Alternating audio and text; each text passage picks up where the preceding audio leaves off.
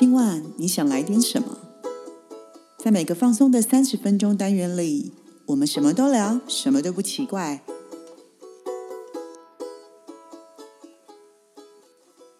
以上活动由伊登时尚生活美学提供，更多活动讯息请参考官网或粉砖。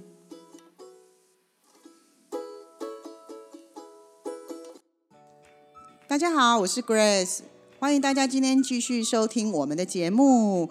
呃，我们今天这一集呢，呃为大家邀请到一位新伙伴，呃，他是一个很棒的皮革达人。我们现在先欢迎我们的皮革达人奥斯卡。嗨，大家好，我是奥斯卡。呃，我们今天呢邀请到了这个奥斯卡老师来这边哈。之前我们在 FB 的专栏里面啊，有跟大家分享一篇关于皮革的小尝试，是我特别邀请奥斯卡来帮我们写的。之后也会提供我们非常多的皮革的小尝试的服务。那因为有非常多的朋友很喜欢，因为那阵子刚好是炸雨，与很多与神同行，有没有？所以大家都很困扰，所以那一篇的点赞率非常的高，所以我才想说，那我今天干脆把本尊邀请到现场来，有很多的问题啊，然后有很多的嗯，在皮革上面的想法，我想要跟奥斯卡做讨论，包括其实这个也是在图我自己的福利啦，因为我自己也有很多的问题想要问，我可以先问一下这个奥斯卡，呃，我知道你就我认识你这么多年啊，我其实知道你好像玩皮革很久了，差不多制作皮革，差不多有十多年的时间了。十多年哦，但是其实大家。呃，不知道从声音能不能听得出来，其实奥斯卡很年轻啊，你很年轻啊，这样再扣掉十几年啊，你不就二十出头就开始在玩了？呃，差不多，也是一个契机啦，就是契机才接触到这个工艺。那你可不可以跟我们聊一下，当初是什么样的契机，让你会开始想要玩这个东西？因为我知道我身边的人，其实呃学很多东西的都有，但好像玩皮革的人比较少哎。因为就我们知道，我们常常可以看到电视上或是在杂志上看到很多的皮革达人，其实差不多也是你这个资历，可是他们其实大概岁数都有到一定的程度，或是人生都有到一定的阶段。像你这么年轻的，我觉得反倒少哎，所以其实我很好奇，你要不要跟大家分享一下是什么样的契机让你开始点燃这个热情？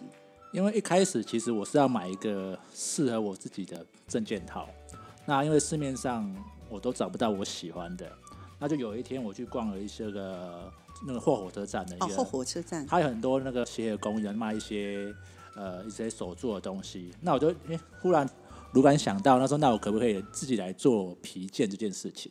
所以我就去坊间找了一些资料。十十年前其实相关的课程很少，很少很少，对，那我就是好，那我就是看书自己学好了。所以我去找了一个天水街的一个皮革行，他是卖材料的。嗯，那我就是第一次问了老板，那老板很容易就记住我了，因为我第一次在购买的就变成那边的 VIP 会员，我就一次把所有的工具买足。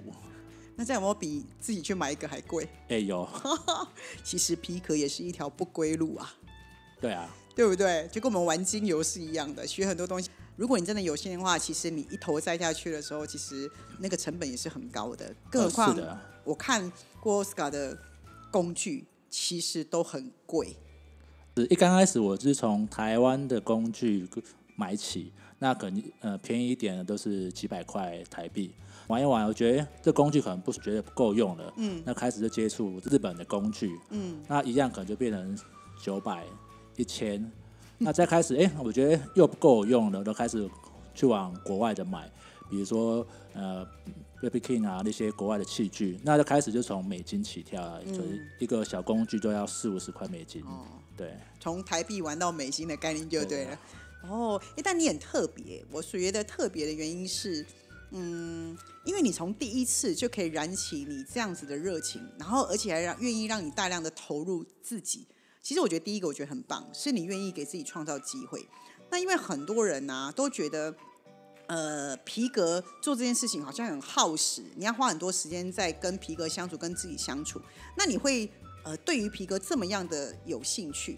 那对我来说啊，今天会想要找奥斯卡来聊的原因，是因为我也认为皮革它跟我们的生活连接是很高的。再者是因为我做的是情绪咨询，也希望能够帮大家找出更多不一样的方式，可以让大家可以去跟自己连接、跟认识自己。那我想要问一下奥斯卡，奥斯卡，你觉得你在做皮革的时候，你觉得它跟情绪是有关系的吗？呃，是有的，因为有时候，比如说我那一天心情不好的时候，嗯，我敲皮革就会大力一点。那呃，心情好的时候，我觉得哎，这时间就很快，我就很容易在那个氛围里面，可能做一件皮件，可能就做个四五个小时都不会觉得累。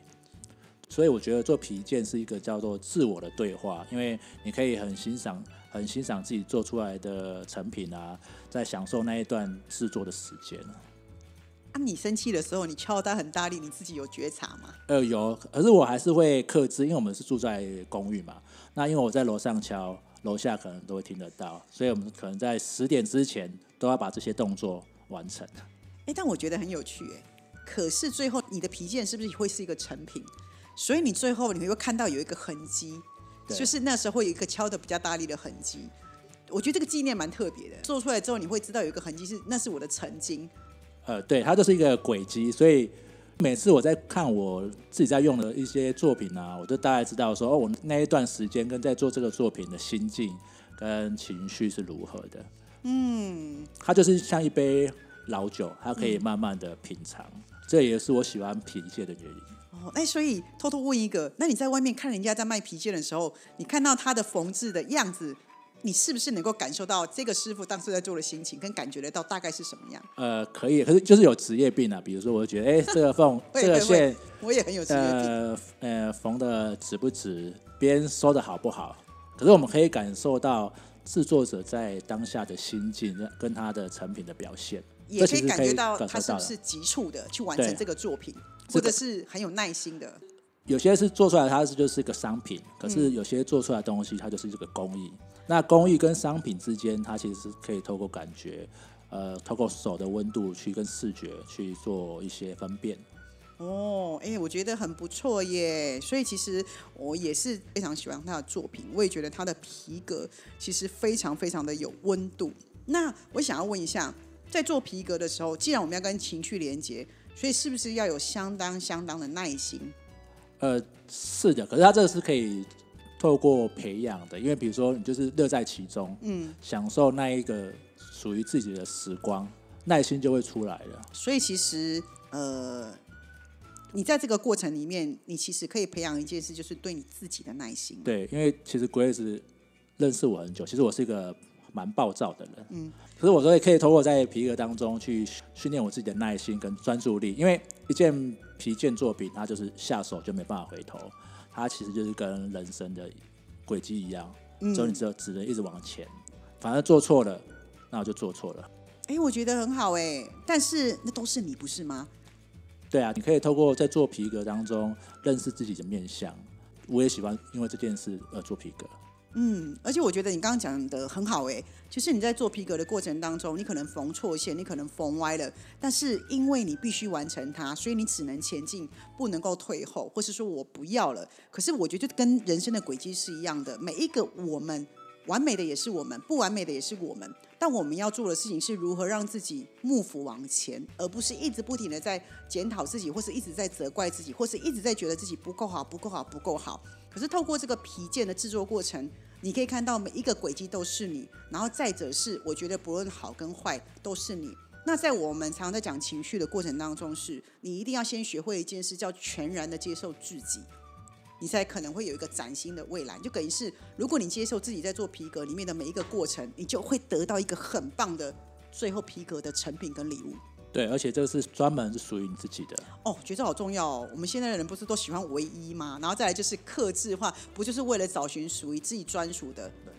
对啊，对啊，就是对啊。因为我我很多客人，因为我是比较接那个克制单的，所以他可以透过对话，比如说每个人每个人的需求，他想制作这个皮件有他自己的故事，所以他可以把故事分享给你，然后你会。带着他的故事，然后进入那个皮件里面去。对，所以我有时候在跟客人聊天的时候，其实不是制作皮件的，我是一个故事的收集者。哦，所以你把故事的温度，然后转化到皮件上面去，呈现给他，然后他可以把这个礼物带去给他要的人。对对对，很棒。我是可以透过我的工艺，那他有他的想法，那我们跟使用者来做结合。嗯，你这个就是标准的，就是把。情绪把它的温度都带进到这个里面去啦。对啊，哎，那我可以问一下吗？你做了皮革这么多年，那你帮客人做了这么多的皮件，你有没有什么样的经验让你觉得很难忘的？呃，其中几个有比较有印象的，就是说有一个你是差不多四五十岁的一个客人，他拿了一只手表，说呃拜托我帮他做他的表带，可是我大概看完之后，我制作的成本跟比他的那只手表贵了好几倍，嗯，那我就还是会问问客人说，还是你那只手表就是收藏就好了，不要嗯不要戴了。可是他跟我讲说他想戴，因为他是他过世的爸爸，呃送给他的，嗯那他现在想把它戴在手上，那我就我就毅然决然就做吧，嗯，那我也会用最真诚的心把这些东西做好给他。嗯那、后来他收到的一次作品，他其实还是蛮满意的。哦，对应该很感动吧？因为我觉得有爸爸的守护，比起那两三倍的价钱来说，实在是太值得啦。对啊，对啊，而且他告诉了你这件事情，你会发现你就会带着一个很感恩的心，跟一个就是你会有一种很责任感吧，一种使命使命感，就是把要把这些东西做好，因为它就是一个呃情感的传承。很好哎、对。我觉得这个拿到之后，感觉就是重新被你整理过之后，我可以戴在手上，所以你某种程度上你也是在圆别人的梦哎、哎，是，所以我就是一个故事跟梦想的收集者。哇，可是要有手艺才能够打造出来啊！这个其实梅梅嘎嘎真的很多，我觉得皮革真的需要有人带领，真的，我觉得它世界真的很不一样。其实一开我一开始做皮件的时候，其实也是缝的歪七扭八。我有把我第一个作品还留着，就是线就是好好奇，好想看。线就是歪的啊，那个证件套可能塞一半就塞不下去了。可是它其实皮件的东西就是为什么要耐，就是它是透过慢慢的练习，慢慢的练习，其实每个人都可以把它做得很好。嗯，我目前还没有遇过学完之后做不好的，只是做东西的大跟小这样而已。嗯嗯嗯嗯嗯。可是我觉得就像你说的，你做完之后很珍贵的，原因是因为呃，第一，我觉得皮革可以放很久啦，然后第二，再来就是你会永远。呃，记得这是你自己为自己做的礼物，或是你今天是你送给你心爱人的礼物。我觉得他真的很棒，跟很不错。而且这个刚刚你这个故事，我其实觉得很感动，我觉得真的蛮不错的。对，差不多。我觉得每一个公益有公益的一些精神在，那看你自己在哪个角色去做定位。其实我一般去外面上课也很少叫人家叫我老师，比较自诩我是一个分享者。嗯，我把这个公益分享给大家，那就是教学相长。那我也可以透过他的想法，比如说有些是我没有想到的，呃，技巧啊，或是一些想法，我可以把它透过使用者他想的功能，嗯那我透过我的工艺做结合，嗯，那符合他们所需要的商品。这份很好啊，这个就是职人的精神嘛。我觉得这就是一个职人的精神，然后你传递了故事跟传递了温度，对，然后教大家去把这些东西落地。其实我觉得很好，真的很不错。那今天呃，我们刚刚跟聊的是关于奥斯卡的嘛，那其实我们今天要来到最重要的，今天会邀请奥斯卡来最重要的原因，就是我说了嘛，因为其实呃，很多人在生活当中，虽然皮革这件事情是我们不会做，但是其实我们每个人生活当中多多少少人手应该都会有一件，要么就是你的衣服，要么就是你的皮鞋，那要么就是你的皮包、皮夹，应该都多多少少跟它是有一些关联的。那因为我想跟问一下你，是因为刚刚好符合这个季节，在这个季节里面刚好是要转冬天了嘛？你知道冬天的女生最麻烦的是什么？就是我们接下来会有靴子，对，靴子，好不好？因为接下来就是女生很漂亮啊，穿短裙、穿靴子的时候啊，可是因为台湾的天气嘛，所以呃，我自己也遇到这个问题，就是现在想要开始拿出来整理的时候，每年都会这样，就是我拿出来的鞋子，呃，像我的可能是那个可能就是鸡皮的，对，对，然后或者是有一个是合成皮的，有可能，可是呃，鸡皮就很容易上面都会长一块一块的霉，没，对，那我不知道到底怎么处理。我相信这也是最近有非常多人嗯不知道怎么处理。那我自己啦，我不知道我的方法对不对，我先讲给你听。我可能就是会拿湿纸巾擦，然后擦完之后擦得掉就擦得掉，然后或者再拿一个那个卫生纸把它擦干。我们能做的，每次就是拿湿纸巾去擦它。对但我觉得，可是它每年还是会长。那我到底该怎么处理跟怎么保养？呃，皮件的东西啊，其实像我一刚开始在使用皮件，我都会很舍不得用，我觉得哇，这皮件一个皮件好贵哦。可是你越不舍得用，它越容易坏。是这样吗？对，所以我们就是它，就是我还是提倡啊，皮革东西就是它要常常使用。那因为台湾的湿，台湾的湿温湿度啊，其实比较不适合皮革的呃存放，所以它其实要很有技巧，那就是要保持通风。通风，所以不能放在衣柜里面封起来。你放到衣柜啊，你明年再看的话，它上面就会有霉斑。碰到霉斑的话，反正有几个呃程序可以做处理啊。像刚刚 Grace 他说他发现的有霉了，嗯，其实不叫不建议用呃清水清，比较简单的方式可以用漂白水，一比二十。那漂稀释之后，水是二十，漂白水是一吗？呃，对。哦，不要刚好用相反。对对，用相反，你那那一件可能会褪色。那轻就是轻轻的擦拭，因为霉它因为我们皮皮革啊，其实它会有毛细孔。嗯。会，它会美牙会到那个毛细孔里面，就跟我们长青春痘一样。哦，它已经扎根，扎根，你要把它挑出来。对对对，那你擦清水只是把那个表面擦掉而已，可是它的霉根还是在那个毛细孔里面，所以所以其实漂白水是有一种杀菌杀菌的作用。那轻轻擦完之后，等它干，干了之后再用保养，就是反正保养油擦拭一下，啊，让它通风。一般的皮衣是这样是这样处理的。那假如像鸡皮的鞋子的话，就比较不建议用漂白水，就是拿那个马刷，就是我们一般在刷刷皮衣的那种刷子。哦，我知道。对，把上面的东西刷掉。啊，先刷掉。刷掉，因为你要先刷掉嘛。嗯。刷掉之后也是一样让它通风。那因为市面上还有在卖那种防水的那个喷雾剂，嗯，那就是买一罐回来喷一下。那那个鞋子里面呢，记得要塞那个。报纸，要不然久了它会变形。比如说你是穿 L 号，可能过没阵变成 XL，因为皮革东西它可以塑形，所以它只要发霉、潮湿，它都会变形。所以记得鞋子里面一定要放一些那种干报纸啊，去做除湿的动作。我看着奥斯卡在讲的时候，我默默一直在想我。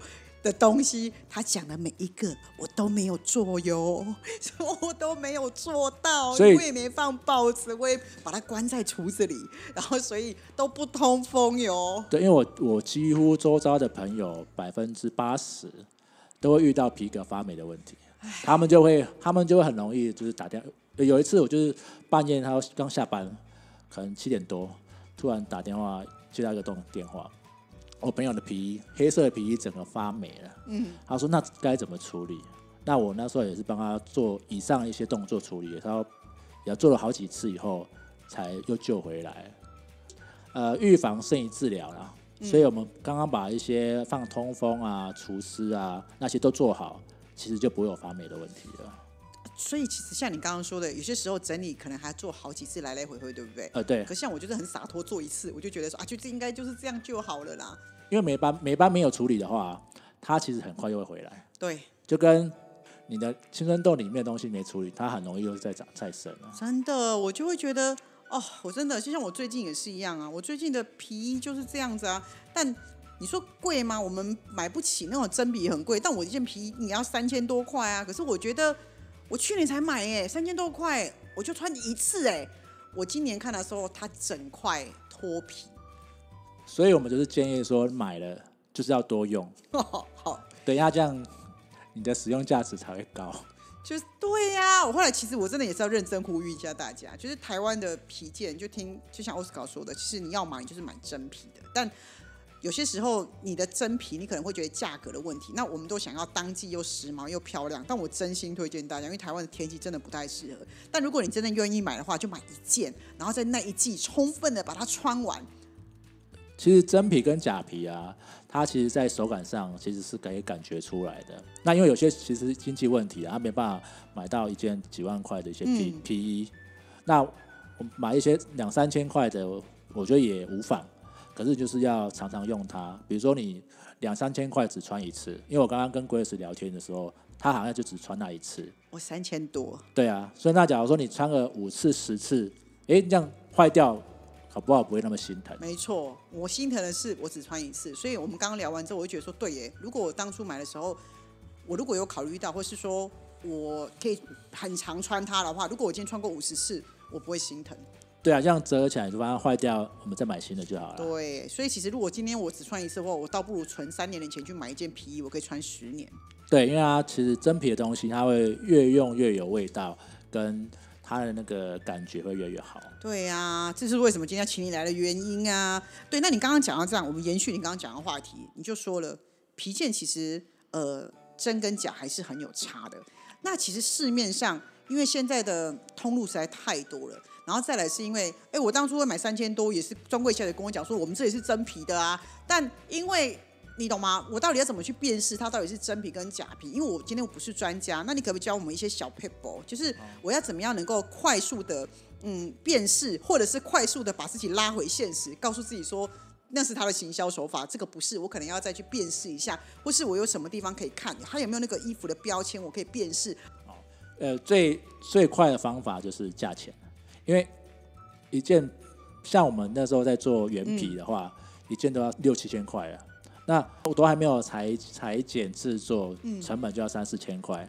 哦，那你花了三千块买了一件已经做好的皮，我觉得这个比例不太正常，就是比较正，就是以最快的方法啦。嗯其实他说这就是真的哦，还是不要相信对他就对了。那市面上有一种叫做，就是合也是用合成皮，就是比如说一张皮里面，它已经把皮面我们的皮面都抽掉了，那它会留叫做二层皮。二层皮的话就是皮的纤维，那它会去喷一些 PU 的东西，嗯，所以就是它也是它也叫真皮，只是里面的那内衬叫真皮。所以有些人用久了，很多应该绝大部分它会掉屑，对，它就会开始剥落。嗯。本人最近的也是算个名牌的皮夹，他就剥落。我刚刚给奥斯卡看过了，他就说你这是合成皮。我说他买的时候他不是这么说的。对，那还有一个还有一个比较简单的呃分辨方式是，每一张皮它都会有纹路，纹路就跟我们人的皮肤一样，嗯都会有纹路。那纹路不会完全一样。那假如说你现在拿来一个皮包啊，或是皮件啊，它的纹路是整片都一样的规话，矩的，那就是人造了。哦可它可能就是用不同的方式做制造，可是它就是不太可能是真皮的东西皮。衣也是这样看得到吗？整块的皮衣会觉得有一些纹路会不太一样。对对，一定会一定会，它就跟人的皮肤它有毛细孔嘛，跟纤维，所以它的走的纹路一定会有落差。可是这是要就比较细细节的啦，可是还是特别建议啊，就是不要在专柜做那么仔细的检查，哦因为那个你会变你会变成 OK 就对。对对对对哎，但是如果你就问我，我的敏感度是我确实承认，就是真正的皮衣，就是你今天去一些专柜，你穿到真正的皮衣，它真的很软。对真的很软。但你今天去到一个，我买像我买那个三千多块，我必须凭良心说，虽然我真心的很相信他告诉我是真皮，但我在穿的时候，我真的没有像到我真的穿到很贵的那种皮衣的时候，那个柔软度真的还是差很多。所以我们就是以最简单的方法嘛，就是手摸摸看，呃，鼻子闻闻看，因为真的皮一定有皮味。嗯，你假如说你拿了一件皮衣，它完全没有皮味，那你自己也会觉得很怪。嗯，所以就是手摸摸看，鼻子闻闻看，眼睛仔细就去看一下有没有纹路。那这里是几个基本的检测方法然法。后再柔软度一摸也知道嘛。对，就是用手手对，因为合成皮不会很软很软，对吧？对，那假如说是皮衣的话，穿穿看，真假皮穿在身上，其实都感觉得出来。哦，而且好像真皮的重量不会那么重，对不对？呃，要看要看皮革啦，要要看皮革。皮革可是正常的话，像我们现在，我们虽然在做皮件，其实我们还是推荐不要用稀有皮。哦，对啊，因为环保嘛。对，第一个是环保，因为像我们我制作的皮件比较喜欢用牛皮跟羊皮，嗯，因为它是我们食物里面就吃的食物产生的副产品，哦，它是在在家利用的。嗯嗯，那比如说像有一些比较稀有的皮，它是没有使用价值，它只是为了取皮，只是为了那张皮去杀了那个动物。对，所以我们我自己是比较建议说，那我们就是用牛皮、羊皮嗯，这个食物产生出来的副产品，对，这也是提倡环保。对啊，这个很重要，这个很重要，而且我们要有良心。好了，我这个这一次回去的时候，我真的学到，真的我也是告诉自己，我以后真的，除非你今天很喜欢这件皮衣，但是它可能价格不是很高档，但是你就要问问自己，你到底会穿几次，或者是你要告诉自己，我们要目标，就这一季好好的把它穿完。如果是那一两次的话，我觉得真的是算了。对，就是一季一季买一件啊，那一那一季就是穿那一套这样。真的，不然我觉得好可惜哦，而且这样也不环保了。对啊，好，那再来就是没有邀请奥斯卡帮我们做一个，在我们呃十二月份的时候有一个圣诞的手作课程。那要不要请奥斯卡来帮我们介绍一下这个手购课程是呃 for 什么样的人？这刚刚呃讲了那么多，那你也没有做过手作，那你也怕手作做不好，其实都可以来尝试。他没有特别局限说到底是谁。那因为我们就是呃 for 圣诞节嘛，所以可以否请你过来一起做？诶，那如果有一些人问说，我真的有些人会说，老师我的手很笨，然后再来我从来没有做过皮革的经验，那呃我可以去学，我可以去做吗？这样会不会到时候很落彩，或是拖延大家的进度，或是做不完？哎、不会啊，我一刚开始手也很笨啊，手也很挫啊。那就是我们也是会一步一步慢慢教。那你只要透过其实专心都可以把这些东西都做好，因为我们在这个是小东西，它没有到很复杂，说要做包包。嗯，所以我们在做完的时候，我也会帮忙帮你看做修整。就我们最主要还是让你体验手做的感觉，跟你在这个过程有属于自己的作品。嗯，即便做好跟做坏，它都是属于你这个当下做出来的作品。嗯，而且如果今天你是第一次的话，我觉得更棒，因为我常说了嘛，人生就是你要呃从零到开始。我觉得如果你没有这样的体验的话，其实很欢迎大家报名，原因是可以透过奥斯卡的带领，你可以去感觉一下，呃，你怎么样去跟皮革对话，那你怎么样从皮革里面去呃跟自己对话，然后连接自己的情绪。对，然后最后呢，其实你一定不会失望的，因为这样的作品，你可能会觉得是你自己做出来的，它会是全世界最棒最棒的作品。那当然，我觉得为什么我们会选在圣诞节，原因是还有一个，因为我觉得圣诞节其实它也跟感恩节是很接近的。那圣诞节对我们来说，呃，我们都很有仪式感。那其实现在的人，呃，对于外面买现成的东西，其实都觉得不够特别，而且都有很多很多的重复性对。所以我其实会特别邀请奥斯卡来开这个课程，原因是因为我们开在十二月份，十二月初。那十二月初的时候，其实呃有有很多的时间，你可以去体验，然后再来就是你可以为了你呃心爱的人，或是你感恩的人，为他亲手打造一个皮件。那我觉得让他可以带在身上，我觉得他永远都会记得你。而且再来是，如果我啦，如果我今天有一个人亲手为了我做了一个皮件送给我，其实我会非常非常的珍惜。诶，这次比较特别的地方是我们选用呃紫楼葛原色，它就是原皮啊。那因为它这种呃这种皮的特性呢，用久它会我们比较专业的它叫养色，它会用久了会有个焦糖色。所以虽然我设计的都是同一款手环，可是会因为每个人使用的习惯跟环境不一样，它养出来颜色会不一样，都会？不一样而且我觉得皮革最厉害的地方是，呃，因为我以前跟过奥斯卡做过，跟奥斯卡学过。你刚开始做出来，跟最后它其实是越带颜色越美，而且越带越有个性。难怪很多人会对于皮革这么着迷，它就是一个很、很、很个性的商品。对，因为我通常都跟学员讲说，你做出来当下其实不是最漂亮的，嗯，你是都要需需要你的呃使用，然后养出专属于你的皮革。而且你要陪伴他，你每天带他，跟他对话，所以他会产生不一样的能量给你。对，所以就是一样，就是你要常用，你不常用，像有有些学员，可能我过一阵子回来以后，哎，我觉得他的皮革都没有变，嗯，那我就很可以很笃定的说，你这件皮革很少用。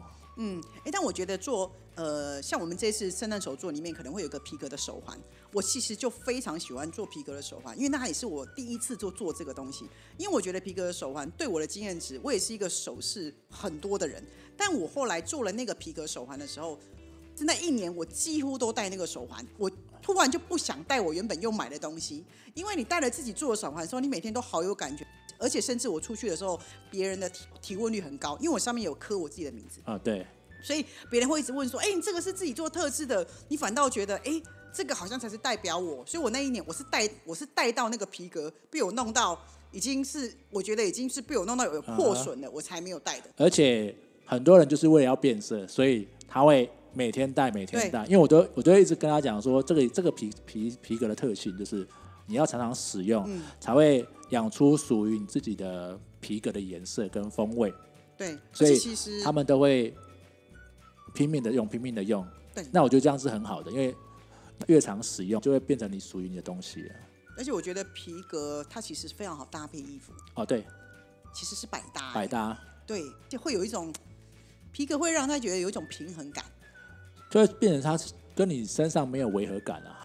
而且即使穿的是女生穿洋装，我那时候也是穿裙子洋装，其实戴你完全没有违和感的，好像你穿的很轻松，它就变得一种个性；你穿的是很柔美的，它也跟着你是在柔美里面会产生一个平衡。对，所以皮革其实很是很适合搭衣服的、啊。